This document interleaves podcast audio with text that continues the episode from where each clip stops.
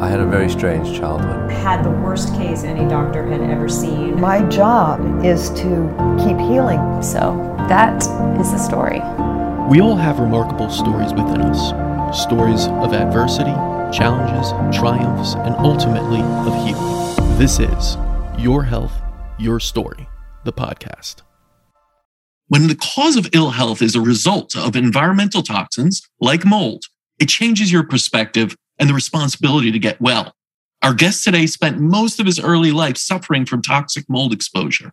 He's now an indoor air quality crusader and has reimagined mold testing. This is the story of Got Mold with Jason Earle.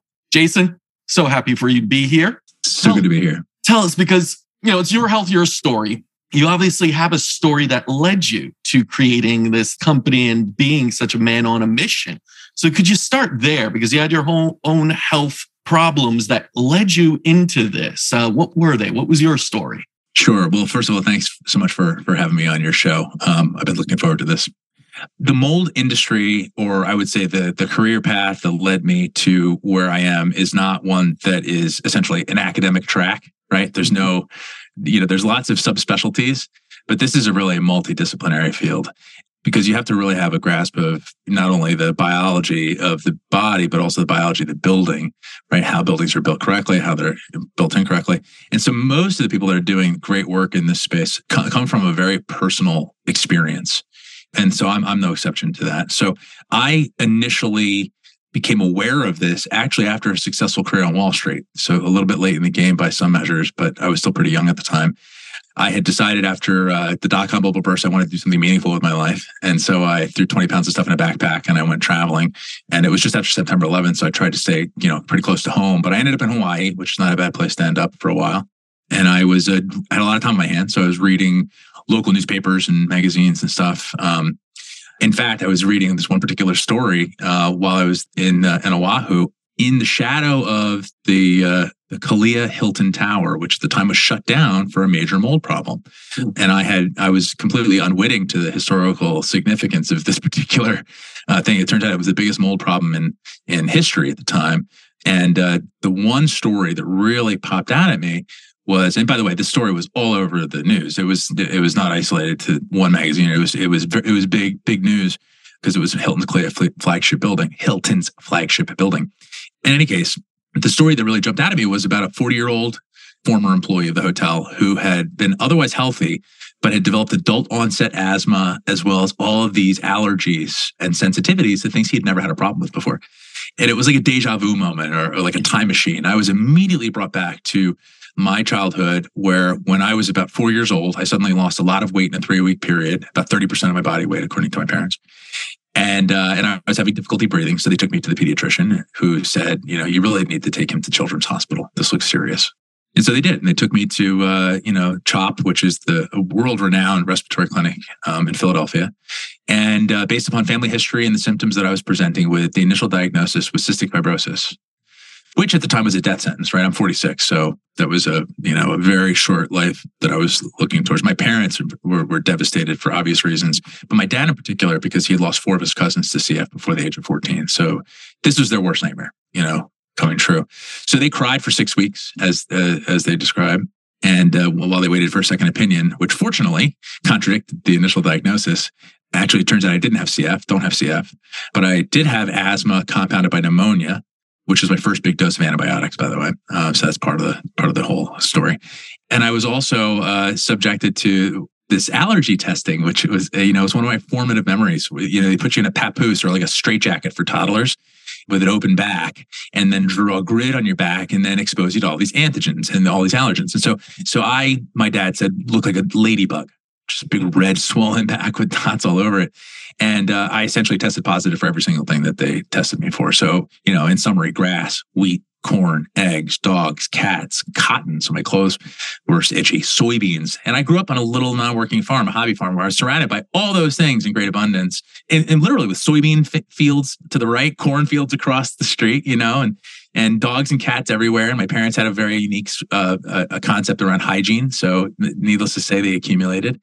And so, and both of them smoked indoors uh, as well as in the car with an asthmatic kid, because, you know, that's what you did in the 70s and the 80s. You know, these days, children, uh, I'm sure child services would have had something to say about that, but that was the de facto standard. So, and, and, it wasn't for lack of love; it was just a lack of awareness. And so, but the bottom line is, I lived like that until I was about twelve. At which point, my folks split up, and I moved out of that that uh, very damp house. And uh, all my symptoms went away, as did my grandfather's, by the way. Uh, they call it spontaneous adolescent remission um, instead of looking at what might have actually been a root cause shortly thereafter, my mother uh, passed away suddenly. Uh, she committed suicide, actually, which is relevant, believe it or not, to to the mold story. Mm-hmm. And then uh, a year later, I was diagnosed with Lyme disease, where I got my next big, you know, face full of antibiotics, mm-hmm. and that was that was potent because that was before they had really had a, an established regimen. So it was very experimental, and so it was like thirty pills of Biaxin and stuff like that per day for three days, and then it was off for three days. This pulse therapy thing that they were doing and then I ended up uh, dropping out of high school. Long story short, and and got actually working full time in a gas station where I met a guy who recruited me to come work on Wall Street, which is a, a, story for another podcast, I think. But in any case, uh, the the the story in Hawaii was this transporting thing where I immediately became fascinated with the concept because I called my father from a payphone and said, "Hey, do you think we had a mold problem at Old Trenton Road?" You know, not knowing anything about mold, right? I was a stockbroker in a, and read this article. That was the totality of my knowledge about mold. And he goes, Of course, we had mushrooms in the basement. Why do you ask? so, yeah, typical of my father. He's so flippant about these things. And I said, So do you think, do you think that uh, was, you know, part of the reason why I was sick? And he goes, Couldn't have helped. so, so it, it was yeah, no. And so it was it was literally from that moment on, I had the kind of like this epiphany or this light bulb moment where all the pieces of the puzzle kind of, you know, became clear to me, which was that I became fascinated with not mold per se, although it's fascinating. And the more I know about it, the more fascinating it is. Actually, the impact of buildings, the buildings that we live and work in, on our health. And this is a blind spot in the world. It's a blind spot, certainly in the medical community. But unfortunately, it's also a blind spot with the people who live in these buildings, the people that, you know, because you know, it reminds me of the this the uh, commencement address by David Foster Wallace. I don't know if you've ever seen this, but he talks about he, this is water, and he and he talks about the two fish swimming along, two little fish, young fish rather, and they're swimming along on their business, and the older fish passes them by and says, "Good morning, boys. How's the water?" And they go, "Fine." And look at each other a couple minutes later, and like, what the hell's water? You know? and that's what we are. We're like fish in the water that we call air. And uh, and it is anything but empty space. It is in fact the, the the blind spot of all blind spots, you know. So I became fascinated with that. I came back to New Jersey armed with curiosity uh, and some time on my hands. I was looking for a new career anyway, and I took a job working for a mold remediation contractor. Actually, it was a basement waterproofing contractor that was doing mold treatments because there was no such thing as mold remediation or standards or best practices or even government guidance for that matter at the time. And these guys were doing everything wrong. Uh, and I knew that intuitively. They were using a lot of chemicals and they were ripping stuff out without proper controls. And, and so I, I quickly saw that there was an opportunity here to protect the consumer. So I started an inspection company at night. I was basically doing free inspections until somebody started saying, you know, I should really pay you for this. And then I heard about a guy trained mold sniffing dogs, uh, who trained mold sniffing dogs and thought that was just crazy enough to be brilliant. And got one of those. And, and that began a cascade of press uh, you know, it became a, a Channel 6 Action News thought they were going to debunk us by hiding mold in the house. And instead they endorsed us because we found it in like three minutes. And then we got a whole bunch of doctors started referring patients to us. And then we, that some of those patients, uh, their healing became, it was so profound that it became Good Morning America episodes and then Extreme Makeover Home Edition and on and on and on. And that company became 1-800 Got Mold, our mold inspection business. And then over the years, just quickly uh, to, so where I am right now, is that we uh, over the years it was difficult for me to stomach the fact that most of the people who needed mold inspections needed mold testing couldn't afford it including my own parents right? So to bring this full circle to actually really build something that could that would have solved the problem that my parents went through i had to come up with an affordable solution. Uh, and so it took years to develop but we launched last march uh, the got mold test kit uh, which is the first and well it's the most affordable reliable scientifically valid do-it-yourself test kit on the market and so it's been a, it's been a long road. You know, it's been 20 years I've been doing this, learning every single day because this is just a it's a it's an area where there's tremendous research emerging. And there's also, it's just riddled with myths and misconceptions and all of these wives' tales and all of these things that the average consumer or even the average physician is so mired in that, you know, it feels like almost every interaction is an education uh, session, you know, and, and that's okay. That's what I sign up for. But at the end of the day, you know, this has been an accidental, I'm an accidental expert, right? It was one of those things where, you know, it's just the way sometimes life gives you a path and you follow it. And next thing you know, you're, you know, where I sit right here. You know? Yeah. I find accidental experts to be the most proficient ones. you know, they don't have the ego that goes with, I've been doing this my whole life. It's more of a, I went through this and had to, for my own life, become an expert and do it for a benevolent way, of course, for yourself first, but then to pass it along and, and pay it forward. Now, I find this whole concept really, really intriguing because I even know a lot of people live in Florida and in swampy areas, let's say, and move a lot. Nowadays, people rent instead of buy, and you don't know much about where you're moving into or renting from what the person before had. And they do get caught up. Yes, I acknowledge that many places I've been in have molds, but the testing is difficult when I jump from one year, one year, retest, do a, you know, ERMI or something like that. It's expensive. And here yes. you have this kind of, you know, this solution that is affordable. How did you get it from something that is expensive to make it become affordable and still accurate? So we did a hard analysis on what were the problems with mold testing, right? Yeah. What, what is the primary problem? There's a lot of them. Number one is in the do it yourself side of things, just to take that out. Most of the time, you have to hire a professional. Yeah. Uh, and and so that means that there's a huge cost structure associated with that, right? The you know you've got to put the human in the vehicle, and they've got to have advertising to get to, and they got to pay their rent and the electricity. Oh, it's just a huge cost structure. So as a result, the the testing and the lab fees have to be marked up extraordinarily high for it to be sustainable. And then uh, there's also lots of problems within that model when it comes to conflicts of interest, because there's a, a great propensity in this industry for people who are taking samples to be doing it with an ulterior motive you know to gather data that can be used as a sales tool as opposed to a tool for healing as opposed to an, an investigative uh, tool. And so as a result it's used as leverage unwittingly uh, uh you know to, to the unwitting public. And then they're often forced into you know uh, into fear-based decisions there's also a, a, heavy slant. We can talk more about this, and I would really like to talk more about this. That everyone's focused on mycotoxins, and mycotoxins are only part of the story. Mycotoxins are actually, as it turns out, a disproportionately smaller part of the story than most people think when it comes to mold and mold-related illness. And we'll, we'll dig into that. But the the people who love to manipulate this, especially the ERMI purveyors of ERMI, they're, they're, they're always high. They're always high, and so it's a mold remediator's dream because you can't pass those. And so the more the more you fail, the more they work, the more they work, the more they get paid. It's a conflict of interest. So essentially we started looking at, you know, what what is out there and and basically that's why we created what we created because you looked at the DIY market and all I saw was junk science. Mm-hmm. Uh, stuff that confirms the presence of mold, be a tape lift or a swab. By the way, mold is ubiquitous in our environment, so confirming the presence of mold doesn't do you much good.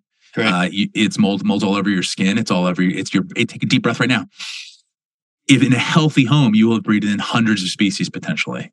So that is normal. And I would argue healthy. And the opposite is also true, by the way. If you breathe in and you only breathe in a small number of them, you're probably in an unhealthy building with a low biodiversity. Mm. It's very counterintuitive, mm. right? So what we tried to do, first thing we had to do is get rid of the human.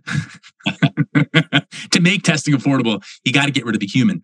And then also to make testing valid, you have to have the best lab possible too. So we were fortunate enough to partner with EMLab P&K, number one lab in the country, which got acquired recently by Eurofins, which is arguably the number one environmental microbiology lab in the world. And so that was a very powerful partnership. And then to use professional devices actually to actually not reinvent the wheel right so so to actually use what's already the standard of care or the or i should say the go-to uh, sampling method, which is aerosol cassettes or spore traps, which is uh, the most cost effective way to, to quickly take a look at what's going on in your air. So if you want to have your house tested right now and you were to hire a professional, they would come over with an air sampling pump, well, lots of other tools and equipment. But when they're ready to take take air samples and do the testing, they'll typically bring out a tripod and an air sampling pump, which is an expensive calibrated device, a thousand bucks or so.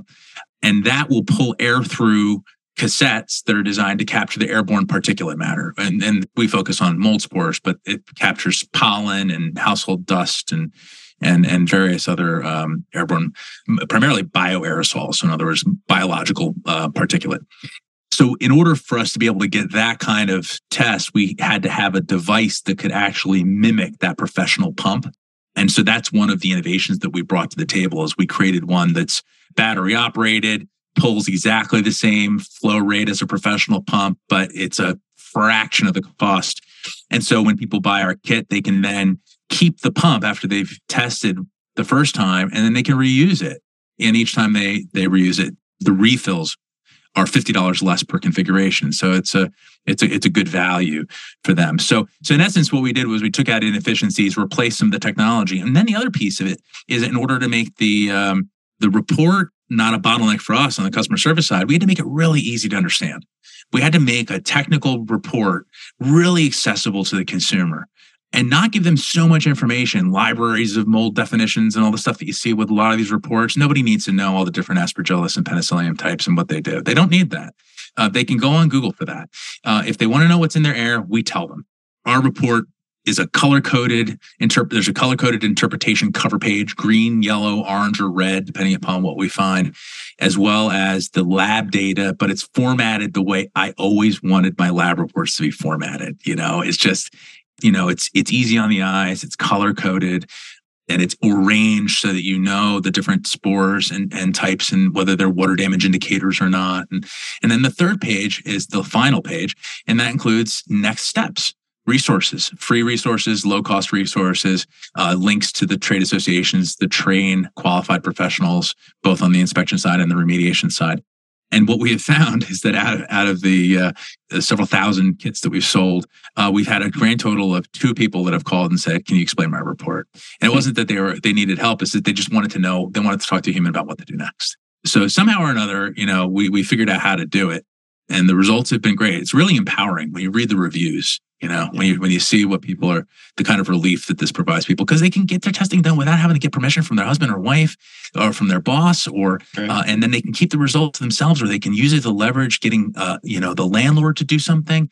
There's real power in data. Uh, there's real power, empowerment in giving people the tools and knowledge they need to make better decisions. And so, from from that perspective, it's been uh, it's been incredibly gratifying. Yeah, no, it sounds like an amazing journey to get this in the hands of more people, which is so, so necessary and, and break down those barriers to entry for many of those. Now, you mentioned something there that I have to go back to because I believe this is probably part of the myths, and I'd like you to expunge on it, what other myths there are. But mycotoxins are necessary and they're not the only thing you should be caring about, right? That that's kind of what you said. So go into that because that's going to blow some people's minds. Of what, what, the hell are you talking about, man? Oh, like, it's all about the mycotoxins. That's all you test for. yep, yep. I just gave a talk at the biohacking conference, Dave Asprey's biohacking conference. Yeah, yeah. The title of it was more than mycotoxins, yep. and so it, you know I, I, unpacked that for about an hour. So I'll do a very short version of that. Thanks. But when mold is growing, it produces three things. This is a hypersimplification. It produces a lot of things. But in in essence, you've got spores, which are the reproductive seeds, and these are typically airborne uh, when they're disturbed, and they can cause upper respiratory um, irritation, allergic reactions, these kinds of things. They also happen to carry with them uh, the spores themselves some degree of mycotoxins if it's a toxin producing mold. But spores by themselves are, are a natural, normal part of our environment, and you're breathing them in every day. And so this, the spores are not to be feared. In fact, by the way, fun fact, um, the kingdom fungi produces 50 megatons of spores every year. Uh, 50 megatons is equivalent of 500,000 blue whales. And that's every year. So, so mold, uh, part of kingdom fungi, is the largest producer of biological particulate on the planet. And so you're not going to get away from that. 30% of the Earth's biomass is fungi. And so we live on a fungal planet. Make no mistake. We are the guests here, not the other way around. And mold and fungi are the reason that everything works, quite frankly. And so we, we need to embrace them, embrace these these critters instead of reject them. Um, and then you, so you've got spores, you've got the the microbial gases, the, the musty odor, what they call what are known as microbial volatile organic compounds, MVOCs for short. Most people listening to the show are probably familiar with VOCs. Uh, these are generally regarded as man-made chemicals. But formaldehyde is a common one, but the most popular one is alcohol and uh, many people like that for lots of different reasons and so uh, that's a that's a very popular voc and it's also microbial voc because in fact alcohol is made through the fermentation of microbes and then you've also got mycotoxins. And mycotoxins are the, the poisons that fungi use to fight with each other and other microbes. It is chemical warfare on a microscopic level. We get caught in the crosshairs. And because we are more genetically more closely related to fungi than we are bacteria, we end up, uh, we're kind of on the winning side of that for the most part. So anyway, uh, so and by the way, the most common mycotoxins that most people are familiar with is penicillin. And so, so there's a, this is a semantic discussion in many ways. How do you define a chemical by its use? So if it's a mycotoxin, it kills the things you don't want. And if it's an antibiotic, it kills the things you do want. Same chemical. So how you classify that is more more a matter of, of personal preference or or the or the target that you're looking for. So so the bottom line is what's been happening with mycotoxins is that people focus on the mycotoxins, but most the evidence is very clear that most mycotoxin exposure does not come from air. And I can tell you how I know that because when Alexander Fleming discovered mycotoxins, penicillin, when he discovered antibiotics, penicillium, a spore had landed when he went out to lunch. He forgot to put the cover on the dish. He was cultivating streptococcus, strep throat, right? So he had a bacterial culture and he left and he was a notoriously sloppy scientist. So he left without the cover, uh, cover on top of the, uh, the dish. He came back and he saw that there was a colony in the middle of the dish that had a little clear moat around it. And that clear moat was what he referred to as mold juice. That was his his highly scientific, very technical, very technical, and he literally called it mold juice. And that mold juice was clearly keeping the bacteria at bay, killing it, uh, but also keeping it at bay. Now, there's a misconception that if you've got mycotoxins in your house, in the dust in the corner of your of your uh, living room, that you're now that it's radioactive, that it's going to it's going to get to you. But the stuff has to become airborne, and it doesn't become airborne by its own because, in fact, these mycotoxins are they ooze. They're more like an oily substance, and so they tend to they do collect on the outside of dust and spores, which is to say the same thing in, in some ways because you know the, they all kind of hang out together. And if that becomes airborne, you can get about the amount of exposure that you would if it were on the outside of one of those cells or one of those particulates. But they're not flying around by themselves. And I can tell you how I know that's true because if you look at the dish that Alexander Fleming had, if they were flying around, the whole dish would be clear. Instead, they ooze out because mold cares about one thing competition on the surface it's growing on. Mold doesn't eat air, it eats the sheetrock or the paper on your sheetrock. It eats the dust that's on the surface of whatever it's growing on. And so it releases this very the substance which stays on the surface to provide a competitive advantage. It is not designed to be airborne. This is a factual, this is this is a grand misperception in the healthcare field, especially in the functional field, honestly. Uh, where if you've got mycotoxins or if you got a mycotoxigenic species, go forget about it. You know, leave with the shirts on your back. This is a dangerous philosophy, uh, and it's an inaccurate one. It's scientifically invalid. But the thing that's interesting is the actual, the thing that's probably the underlying cause of most mold related illness is the thing that is the most ubiquitous. See, only mycotoxigenic species produce mycotoxins, but and only they produce them intermittently. So they only produce them generally when they're threatened or when they're having a they're they're threatened by competition or threatened by drying out. So lot, lots of times they'll produce them quickly when they're you know when they're starting to sort of like die off, you know, becoming dormant. So it's not a reliable way. It's kind of like the tiger versus the tail. The mycotoxins are like the tail. You know, you want to know the tiger. The tiger's dampness. Mm-hmm. Okay. That's the enemy. Now, what happens when mold grows? The spore detects this, this combination lock, you know, the right temperature, the nutrition that it's looking for, the food source. The oxygen has to be present because these are aerobic, by the way. This is how you know they don't grow in your gut. Most of these are highly are aerobic. Uh, so they, they're not anaerobic. They cannot colonized inside your gut. 99% of these microbes. And so uh, when that combination lock you know that combination kicks in boom that spore will then like a seed will begin will will release a hyphae which is like a feeler and it will release enzymes. This brilliant little single celled organism will release enzymes based upon this catalog of enzymes that it has to eat exactly what it wants. And while it does that, it digests outside of the cell. Uh, we digest inside and produce gases, flatulence, and all that, which, by the way, are microbial gases.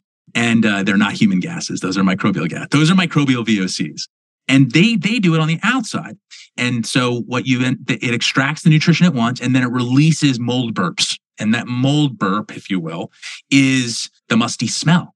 And that musty smell is a potpourri of industrial solvents, for lack of, uh, for, for, I mean, really, truly, if you look at them chemically, it's it's benzene is commonly found coming off of actively growing mold. This is a group one carcinogen, right? Alcohols, ketones, aldehydes. It's it really, truly. I mean, if you the industrial solvents, uh, and these become airborne, and uh, and this is where you'll see commonly with mold with mold sufferers that they also tend to be chemically sensitive mm-hmm. oftentimes they'll become chemically sensitive why well that's why because the body picks up that chemical it's a predictive mechanism, right? I smell that. Oh, bad, bad news. Shut down, fight or flight, the whole inflammation cycle, that whole cascade kicks in because of a smell they picked up at the grocery store. But it's actually because of the chronic exposure to the musty smell in a building that they spent too much time in. And the evidence is pretty clear on this, and it's emerging rather rapidly. But my friend Joan Bennett at Rutgers University is doing fascinating work with fruit flies because of her own awakening, having a building that she owned down in New Orleans that got flooded during Hurricane Katrina. And she's a mycotoxin expert. Uh, she walked into the building with a respirator, respirator on and got very sick. And she realized the only thing that was making it through the respirator was the musty smell. Hmm. So she came back to the lab and began testing fruit flies uh, with the musty smell, with one component of the musty smell. And she found that they stopped flying to the light. They instead flew down. They stopped producing dopamine. Uh, they had there were special fruit flies. They fluoresce when they produce dopamine. So mm. pretty cool what you can order online these days. uh, they also began re, uh, stopped reproducing and then they also developed what she called Parkinsonian-like symptoms, and then left left on. Uh, her subsequent studies showed that it causes mitochondrial damage and locomotor dysfunction. This is just one component within the musty smell. And so uh, the, the evidence is, is, is compounding. Brown University did a study in 2008 and concluded that there was a direct correlation between mold and dampness indoors and depression. Hmm. And that's why I brought up my mother's uh, early demise is because she was also an alcoholic. But the question is, what is, you know, what's come first, the chicken or the egg?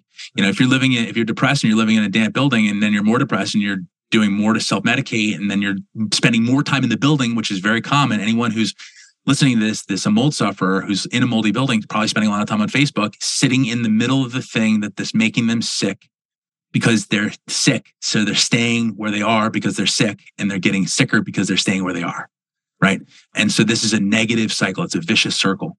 And so the musty smell is in fact, according to the emerging medical research, uh, the, it, first of all, the, all molds produce it. So when they're growing, so, so you don't have to find a toxigenic species in your house. It doesn't matter if mold's growing in your house, it's producing these gases. And if it's producing these gases in very tight structures that we currently live in, you're breathing them. And by the way, I might remind everyone who's here, you breathe 13 to 15 times a minute. And if you do the math on that, 20,000 times a day. So look at every breath as a dose. Imagine taking 20,000 doses, even small doses of a toxic chemical. That can't end well, right? So this this whole thing about mycotoxins and even dust, quite frankly, uh, needs to be separated out. The main thing here is dampness in buildings is the enemy. The mm. problem is not mold. The problem is dampness. Mold is a symptom. And actually, you could argue that mold s- signals, mold is actually telling you something's wrong with the building. You could actually argue there's a benevolence to it because it releases the smell. If it really wanted to hurt you, it would do it silently. It would do it without any indication whatsoever. Instead, it tells you there's a musty smell. Okay, there's a moisture problem here. Now fix this. Now, if you don't answer that, the same way if you don't answer inflammation in your body, it becomes chronic inflammation. That's its own disease. Same thing goes with the building. If you leave that by itself, it will continue to compound and ultimately it becomes cancer in the building. Mm-hmm. And so, so th- th- this is the. I look at the building and the body as very. You know, there's a there's a metaphor here. There's a symbiosis, if you will. So anyway, the mycotoxins. This is a, this is a major issue because it's it's got most of the medical community completely blinded. Yeah, it's it's a real wild way to look at it that your home is the living organism or, or, the organism you could say and the living organism within it is the symptom. So that if you have the mold, that that's not it's ringing the bell as to something else is the true problem yes. to it, which yes, which yes. kind of shifts your whole perspective on mold problems. Remediation of just going after mold does not work. Dampness does not. is is really what you have to go after. So let's now go into that case of, okay, let's go with the one that you find mold. You get got molds, it goes right on you. You have the smell there and everything. What is someone's next step? Because as I know, most remediation is about just cutting it out, spraying it with chemicals, airing it out for a little bit and leaving, saying you're remediated when in truth, well, what was causing the dampness? Exactly. So remediation, the root word is remedy. And so I, I love etymology, right? You, if you dig into words, they will they're so self-revealing. So to what is what do we need to remedy here? Well, we need to remedy the water problem. So remediation always begins with fixing the water. Mm. Always. And if you don't, then don't bother. Yep. Really. Because 24 to 48 hours is how long you've got from the time something gets wet and it becomes moldy. So if you have a water damage event or a leak or any any sort of excess dampness, including high humidity, 24 to 48 hours is the, is the zone in which you need to take action, according to the EPA. The industry standard, which is the, called the IICRC S520, IICRC is the organization, the S520 is the document. They state that at 72 hours, something that's gotten wet, excuse me, especially something that's porous and absorptive, so anything like carpet, carpet padding, uh, sheetrock, of course, is the number one mold food, uh, anything upholstered. These things at 72 hours of dampness, not properly dried, need to be treated as if they're moldy, whether they're moldy or not, whether they're visible, visibly moldy or not. So fixing the water problem is first. And then you have to set up environmental controls around. So, so you asked me what what's someone's first action? Find the water problem, mm-hmm. and then determine from there. Because the water problem, seems the mold will tell you how to find the water. This is the thing about mold is that it, it, everyone thinks it's the enemy. The mold gives you all the clues you need. It gives you the musty smell, which is the alarm bell.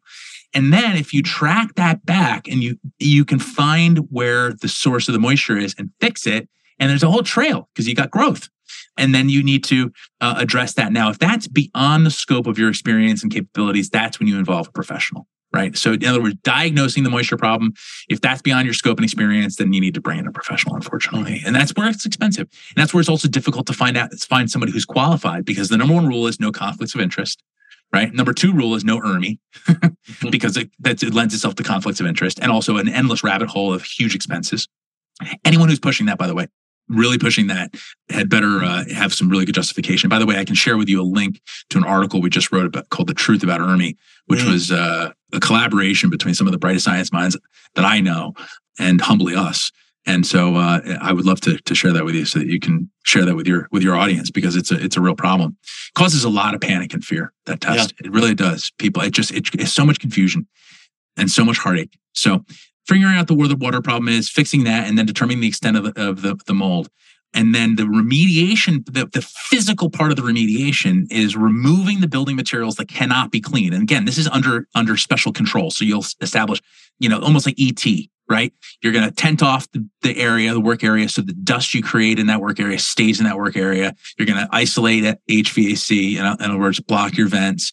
You're going to ventilate the space with a special, what they call negative air pressure. So you're going to blow air out of the window or out of any uh, penetration you can to c- create a sort of a suction within that workspace so that anything you produce in the space stays in the space.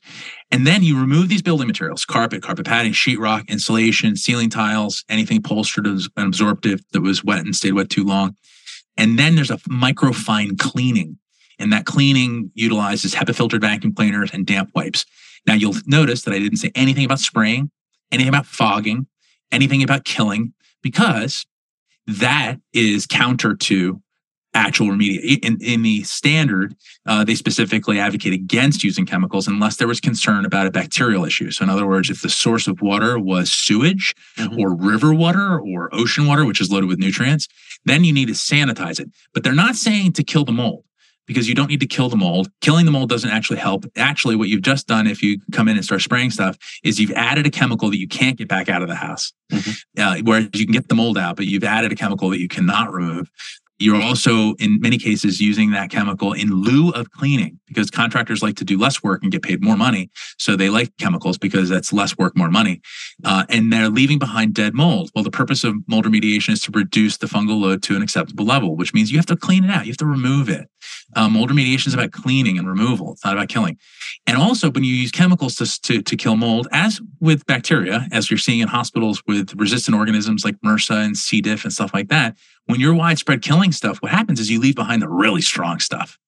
And this is called competitive release, where you kill off all the would-be competitors that would, that would normally keep that stuff in check in, the, in, a, in a biodiverse environment where you've got lots of different microbes competing for the resources that are there. Instead, you kill them all off and you leave the dead mold behind, and the really tough ones come out and eat the dead mold. Dead mold loves to eat mold.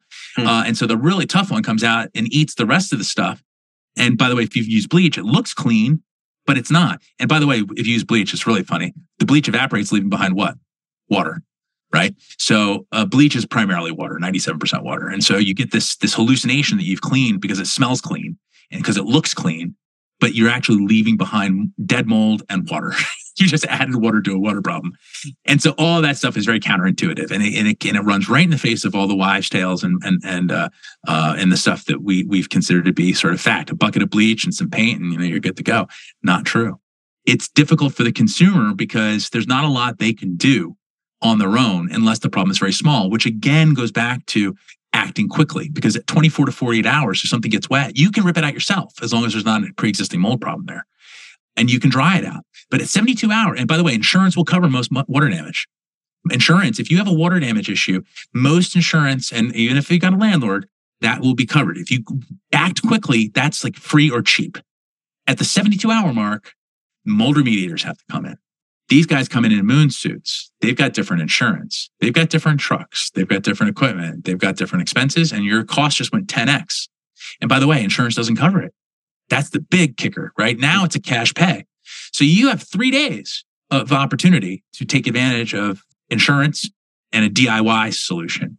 At the 72 hour mark, you are now in cash land and you're now in professional land and the insurance companies will turn their back on you and in fact if you if you file a claim they'll drop you on on renewal if you do it twice so it's a real problem so this is my message right if you see it if you see something smell something or feel something do something and do it quickly because you have 2 to 3 days maximum yeah the unfortunate part is I feel like most people don't even realize the problem until it's very downstream, meaning it's weeks, months, years, you know, and that, that becomes problematic because you don't even know where the source is. So let's say it's not from a flood or anything, maybe leaky pipe somewhere, right? You have sheetrock that's dampening, molds there. Then you start to get the scent. You may not even see where it is yet because the wetness is on the other side of the wall. And yet you still have that. So when you have something like that, what would be the advice there? Because of course, in a flood, you know it. You see the water, you know the damage. You start to do dampening. You could see even, you know, on the little readouts where it's damper in the sheetrock or here and there. But if you didn't have that, if you got your test and it came back positive and you don't even know where, you know, what, what do you advise there? Because some homes are very large and could be just one little area that you're just not able to see. Yeah. And this is, this is the hardest part about this especially from the perspective of, of what we offer now as a DIY testing solution, is that oftentimes the next best step is to engage a professional and yep. finding a qualified professional. By the way, and it's a big expense, is very difficult. Um, we're working on a on an exhaustive piece on how to select a qualified inspector.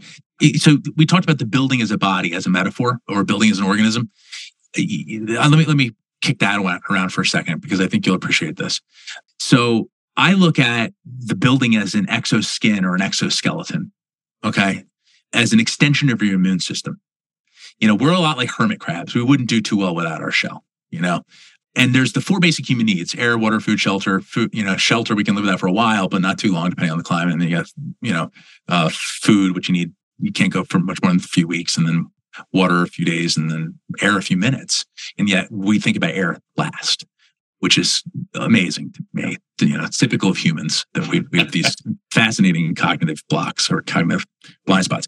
So within this this metaphor of the building as a body, I look at the system of systems that we have here that are life sustaining. You know, the building's got a respiratory system, and you could argue that the plumbing is circulatory, and the, the electrical system is a nervous system. And then where's the immune system?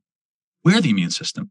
Hmm. You could even argue that we're the mitochondria within the building, you know, that we're the we're the energy cell we're making sure everything works and you know and that's what's ironic about that musty smell doing mitochondrial damage right mm. is that the musty smell causes right yeah. Uh, so it plays all the way through and again when when a building develops aches and pains the first thing usually manifests as a moisture problem and moisture problems manifest first as a mold problem and then the mold problem sends you a signal which is the building's form of pain and then that that pain molecule or molecules and then uh, whether you respond to that or not determines how how much of a problem this pain becomes if this becomes its own disease. So when when you have a, a problem with a building you know you want to get some testing done you could look at this as, as, like a diy test. You do some testing done. if you had a problem if you decided to use one of these diy tests for your own body and let's say it was cholesterol you want to do a cholesterol test. If you had high cholesterol readings you wouldn't immediately schedule heart surgery. You know you wouldn't say i got to get a stent you know, you wouldn't immediately schedule an intervention. You would schedule an appointment with your doctor or with a specialist who would then say, let's take a closer look, see what's going on in your body, see if there's some family history we need to be aware of, see if there's maybe some other variables. Maybe you just ate a cheeseburger and, and, a, and French fries and a, and a milkshake before you came before you took that test. Maybe you did. So the same logic should be used with a DIY building test, right? We test buildings and we test bodies. And and I look at the DIY test a lot like that that DIY cholesterol test. It's not truly actionable. No single test is actionable by itself. You need the actual context of what's going on in the body or the building in order for you to build a next step, right? And so you would go to a doctor. In other words, you'd, you'd hire a professional inspector, which is like a building doctor. You get a physical of the building, you know? Okay.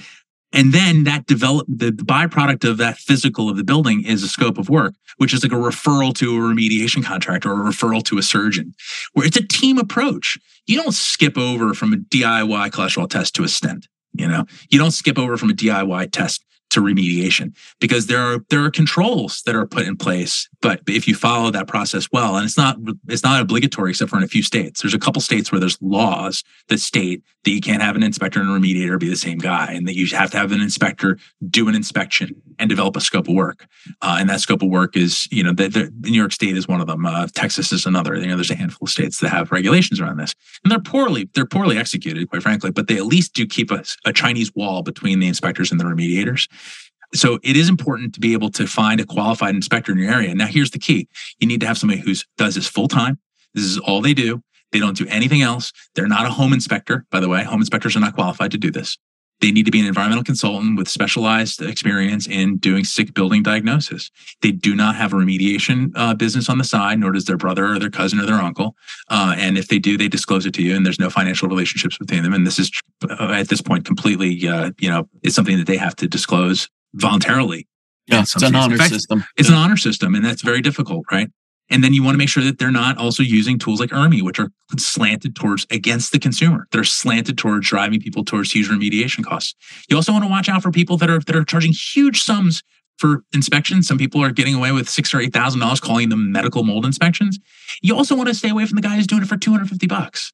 You know, it's kind of a common sense thing. You don't want the highest and you don't want the lowest. And you know what's really helpful is you find people that are working that have a, a good number of references, consumers who've really been helped, you know, people who who have been through it. You want real life stories. and You want to talk to these people. And by the way, I also advocate the use of mold sniffing dogs. I really do. They they are so powerful. If you can find an inspector in your area that is not conflicted, that has real experience in this. I'm not talking about a guy who just got a dog yesterday because they're even more dangerous than a human by himself but someone who's got some experience in this and they're hard to find quite frankly. They are. But that's the path that you need to go on and that's it's unfortunate. There is no there is no silver bullet. There is no you know solution in a box so to speak.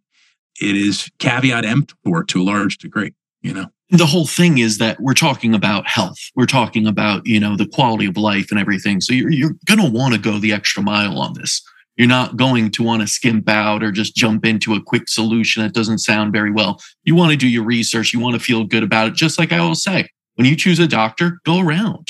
You know, really understand what you're going to ask them, how they relate to you and how you feel about it, and see among a number of doctors. And don't put cost as the only thing, but of course, keep that in your range, all these things. So it's a big decision, as always, and it should be, because again, it's about your health. You know, I want to talk a little bit beyond mold because you talk about indoor air quality. You're an indoor air quality crusader. I feel like we're in this kind of uh, spot where we've built our homes to be of terrible indoor air quality, meaning we've sealed them in, right, to make them very energy efficient, but that means nothing gets out. And then we put a bunch of just terrible ingredients, whether it's even from scented candles Febreze, our carpet is, you know, fire retardants and, you know, VOCs, as you said before. They're, they're just, it's just basically we're sitting in a, a chemical stew that's in our air and we're breathing it. And then we don't even open windows anymore, which I find strange. You know, I know new apartments that don't even have a window that you can open to get fresh air and they just say they, they filter it. You know, with all of that said, what does one need to look out for? Number one, I would say part of that question is there's certain things that you don't want to introduce into your environment, your home. And number two, how can we best filter those things that obviously we're not going to get away from everything? Yeah, so you you hit on a very important point. So mold is only one piece of of the whole thing, right? If you were to look at air, it looks a lot like um, weather, right? You got plumes of chemicals and particles, and they are, you know, if if you could see microscopically, you'd be amazed that we're in like more like more like a stew than we are in like this clear liquid that's you know this clear fluid i should say. You know in fact there's a, the statistics around this are fascinating and and and i'll get into the filtration in a minute but you know the from 1965 until 2014 respiratory illness up 165% in the united states and also uh, during that same period roughly the same period death related to respiratory illness is up 30% now, this is during a time when smoking has gone down precipitously by some measures about 80%. And so you think, well, geez, if we got rid of smoking, which is the, the big cause of lung cancer and respiratory illness, then why are the numbers going up so high? And, uh, you know, you can quickly point, if you just do a little bit of a rewind, you'll see that we closed up our buildings really tight for energy efficiency in the 70s, right? During the, the, uh, the fuel crisis. We also started building out of essentially petrochemicals and, and, and very cheap, quick building materials uh, in order to meet the demands of the baby boomers. And then, um, you know, the buildings now, when they get wet, they the water gets into the walls. It used to be we'd build out of stone, plaster, uh, old growth timber, things like that, concrete. And when water got in the walls, it, it, it went away. So it, dry out. You know, the wind would whistle, wind would blow and it would whistle and it would dry out. Now stuff gets in and it stays in. We build up we build paper mache in plastic bags. You know, it's really crazy. And and the materials are you know doing a lot of imports from obviously from overseas. And so in order to make those things quick quickly and cheaply, they they're made with uh, solvents and, and and adhesives and things that have to dry quickly. Which means if they dry, those chemicals are becoming airborne. You know, things don't dry and then go nowhere. It comes out and goes into the air. And so, but we lock ourselves in these boxes. And, and the new house smell is one of those funny things. A new car smell is very alluring. It's a, it's a, it's a, again, a very counterintuitive thing. People think if this is like the badge, of, like they, they won, they've arrived. And when I walk into a house like that, I smell cancer you know, and, and that's the reality of it. And I used to be allured by that. I remember moving into my first apartment. It was freshly painted. I thought, oh my God, this is great. It's fresh, it's new, it's clean. And I look back at that now and I'm like, I wouldn't let my kids spend 10 minutes in there. Right. And I went and was like, cool, let's move in. So the first step to detoxing, and again, buildings and bodies, detox the body, detox the, the building. First step to detoxing is stop toxing. Hmm. So stop bringing that stuff in the building. That means if you're going to paint, use no VOC paints. If you're going to get carpet uh, or, or have any installations at all, go to greenguard.org. It's a resource where, where builders can find low emission materials, uh, low and no emission materials. And before you buy even so much as a, a tube of caulk, you can go there and verify that what you're getting actually is low or no emissions. Very important. Also, no chemicals, there, you don't need to kill anything. You don't need to use any antimicrobials. By the way, even with COVID, the, the study that they did on COVID, uh, where they they they used a surrogate virus and they spread it out on on uh, hard surfaces, and they used an anti wide spectrum antimicrobial and also hot water, and they same exact cleaning mechanism on both sides, and they couldn't tell the difference between the outcomes. There was no difference. So you don't need to kill. Stop the killing. So that's number two. And if you stop the killing and recognize that we need to cooperate with our environment and that there's a, there's direct correlation between a high biodiversity, lots of microbes in your building. Okay. And there's a great book called Never Home Alone by Rob Dunn. Anyone who's interested in this should read Rob Dunn's fascinating and hilarious and eye opening book. He's a riot and you'll be shocked and surprised by what's in your house, but also you'll stop wanting to kill stuff. So there's a direct correlation between a high biodiversity and low incidence of asthma, allergies, and autoimmune disease the data is very strong and also a very uh, low biodiversity, very high degree or high incidence of asthma, allergies, and autoimmune disease. So we need these microbes, right? And so what we don't need is all these chemicals. So so the first thing you want to do is stop getting stop getting these chemicals in the house and stop stop trying to kill everything. And don't use air fresheners. These are bad news. Don't use essential oils except for very occasionally as a way to it, because by the way, those are VOCs too. And oftentimes they can cause uh, problems in people that are sensitive and they may not even know it. A lot of people rely on those. They erring, erringly think that they're going to do something for mold and they don't. This is a wives' tale. You know, there are applications for that. They're outside of my area of expertise, but I, as a general rule, you know, you, using anything to freshen air actually is not freshening the air. If you want to freshen air, open your windows. Okay. That's fresh air, presuming that your outside air is, is, is acceptable. And that's the other thing is we don't open our windows enough. You know, the word human comes from humus, which means earth, soil. In fact, most of the microbes that are very friendly that are in our gut are from soil, right? And so we are from soil, and theoretically, we go back to the soil. Uh, but we've disconnected ourselves such that we even bury ourselves in boxes so the soil can't get in. Right. So we are we are so disconnected from the earth that we are now wondering why the earth is now a threat to us. Mold, the most ubiquitous biological particulates in the world, are now a threat to us because we've been so dis- distanced from them. So I always say use a lot of HEPA filters use HEPA vacuums, but not to remove the particles that are produced by biological materials. You want to use those to remove the man-made stuff. Your building is shedding paint particles and the, the polyurethane flooring that you're walking across. So why do you have to refinish your floor?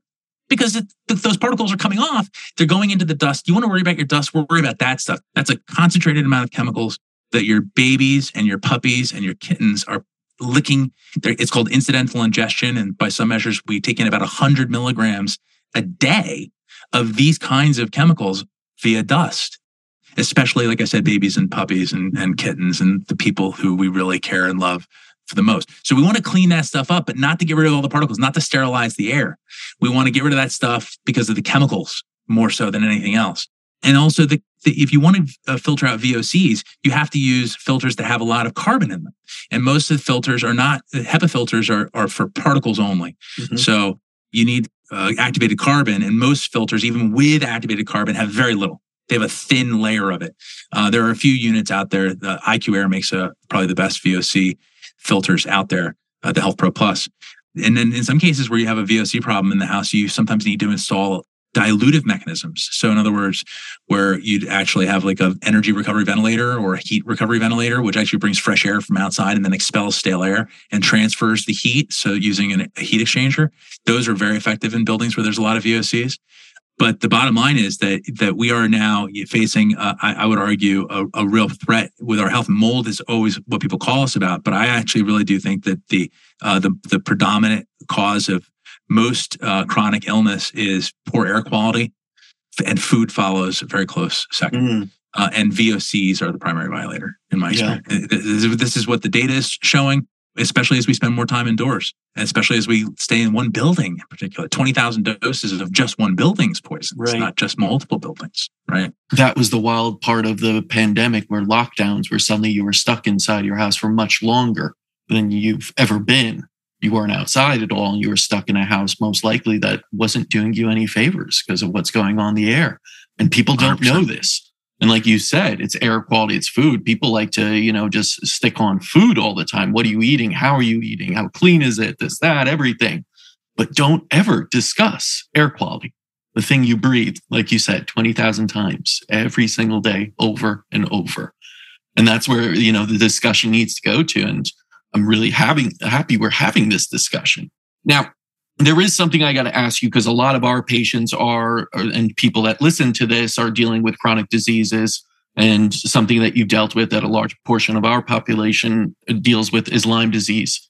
And somehow Lyme and mold go hand in hand. You see it over and over patients sometimes get mold diagnosis, get Lyme diagnosis, get, you know, it's a back and forth and you're treating one or the other. Shoemaker protocol, and then you're going on high doses of antibiotics and you just go in circles and get worse oftentimes. What is it about that connection that you find that you actually do have mold patients, Lyme patients, Lyme patients, mold patients? It is to some degree a mystery. It's clear that biotoxins are the issue and the inability for the body to naturally process them and detoxify naturally. And that seems to be the Venn diagram. That's largely where, so, you know, Shoemaker, I've got a lot of issues with Shoemaker, and he and I have had many public debates about a lot of things. But what he did act, what he did do well was that, was he honed in on that, was that it's biotoxin related. What he did not do well was say there's a one size fits all approach, because that's not true. There's, that's never been true in medicine. It's not true in almost anything. And so he's got a very didactic approach with that kind of stuff. So that's where, you know, the beginning and the end. The other thing he actually, by the way, also said recently, which I really agree with, is actinomycetes, which are a kind of um, bacteria, rod shaped bacteria that grows alongside of mold and water damaged buildings, but isn't often tested for.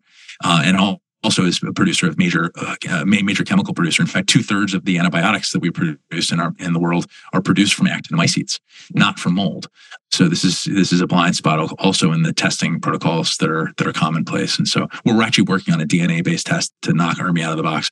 It looks at all known microbes, uh, including actinomycetes, uh, for the same cost as an ERMI, which looks for 36. So orders of magnitude, and not even it's logarithmic. Uh, it's just yeah. yeah. So the Lyme thing and the mold thing tends to be, I think, the biotoxin overlap.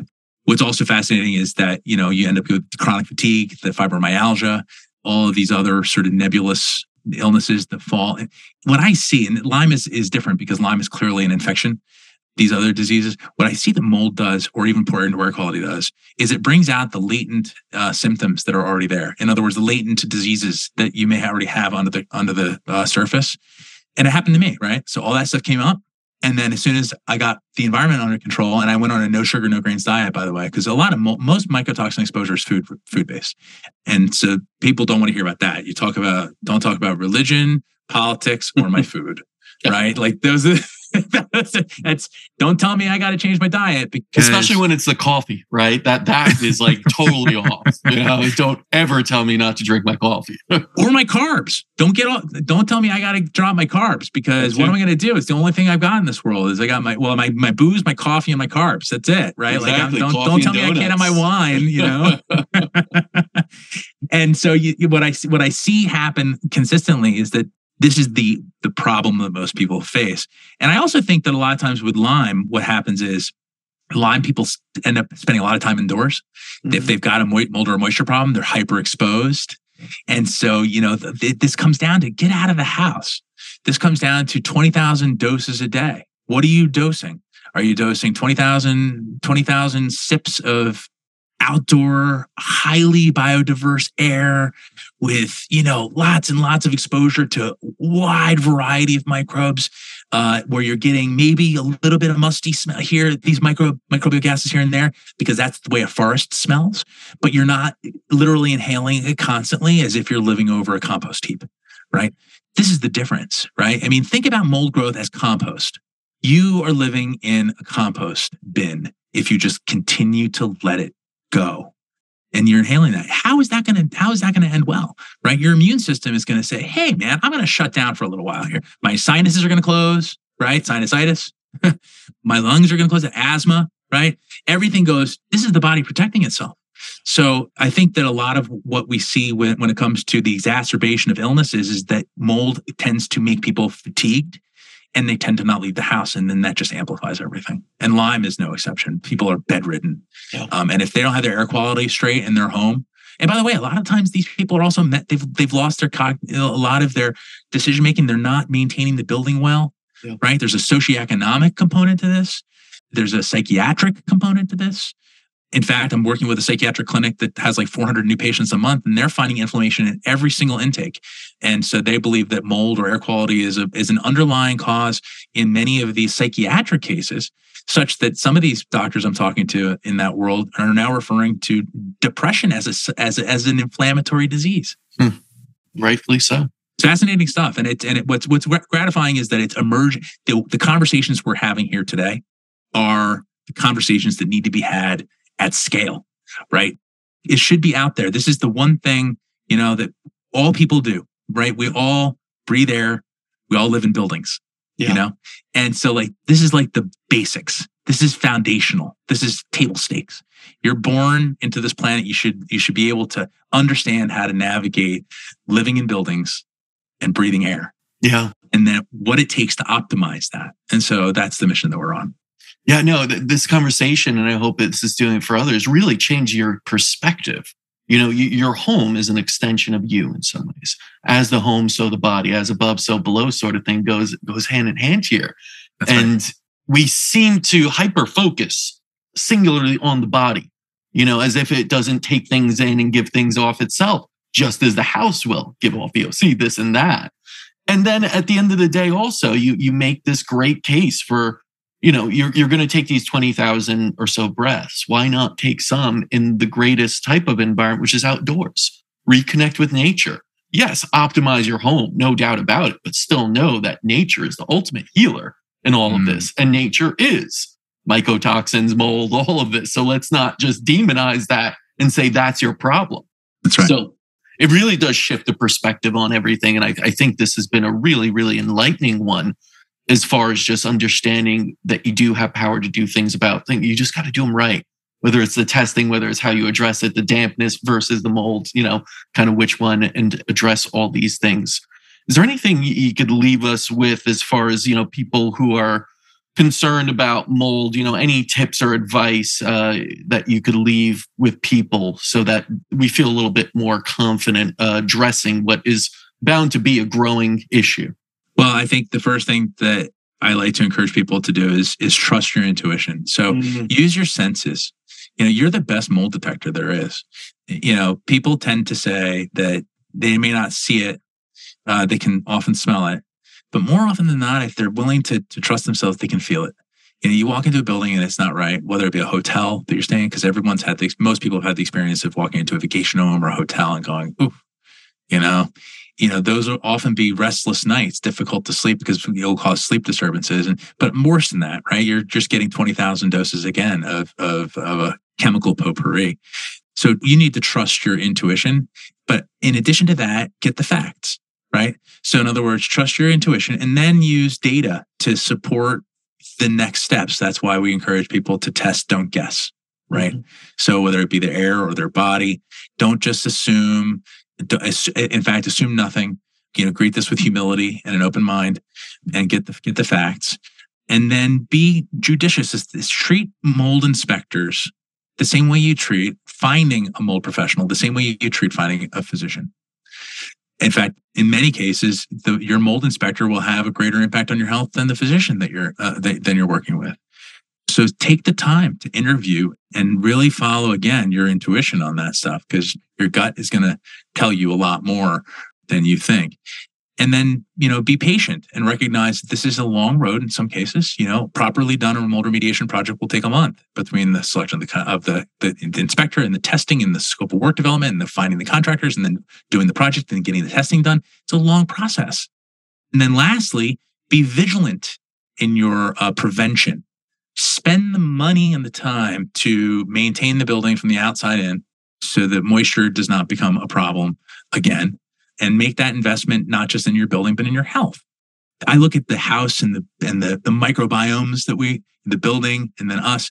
These are what what some people call nesting ecologies right? Like a matryoshka doll as above so below. And so so we are all part of a unified whole you know that's the reality. You can't separate this out. And, and we are part of nature, whether you like it or not. Um, and so I say embrace it.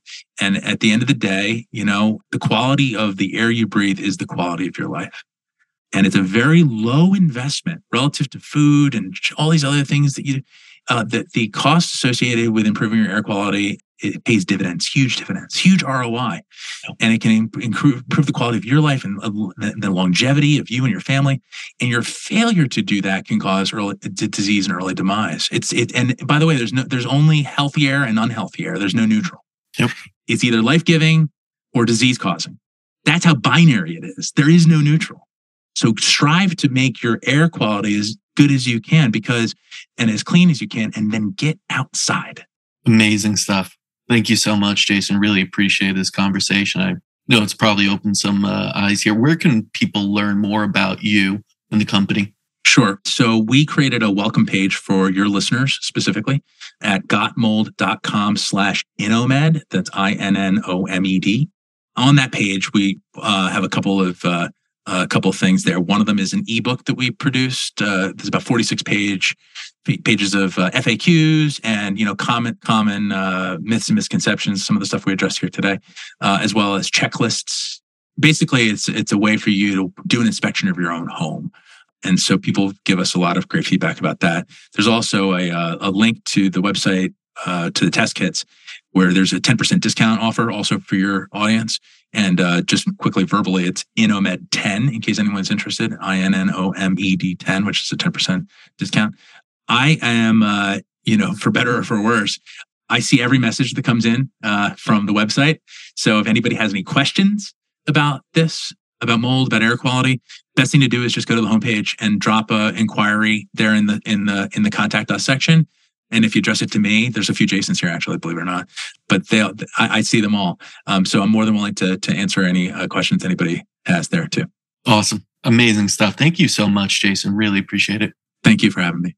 As you've heard today, it's always inspiring to see people like Jason who have turned a health setback into a successful business that's now paying it forward and helping others. So check out gotmold.com slash innomed. And until next time, continue writing your own healing story.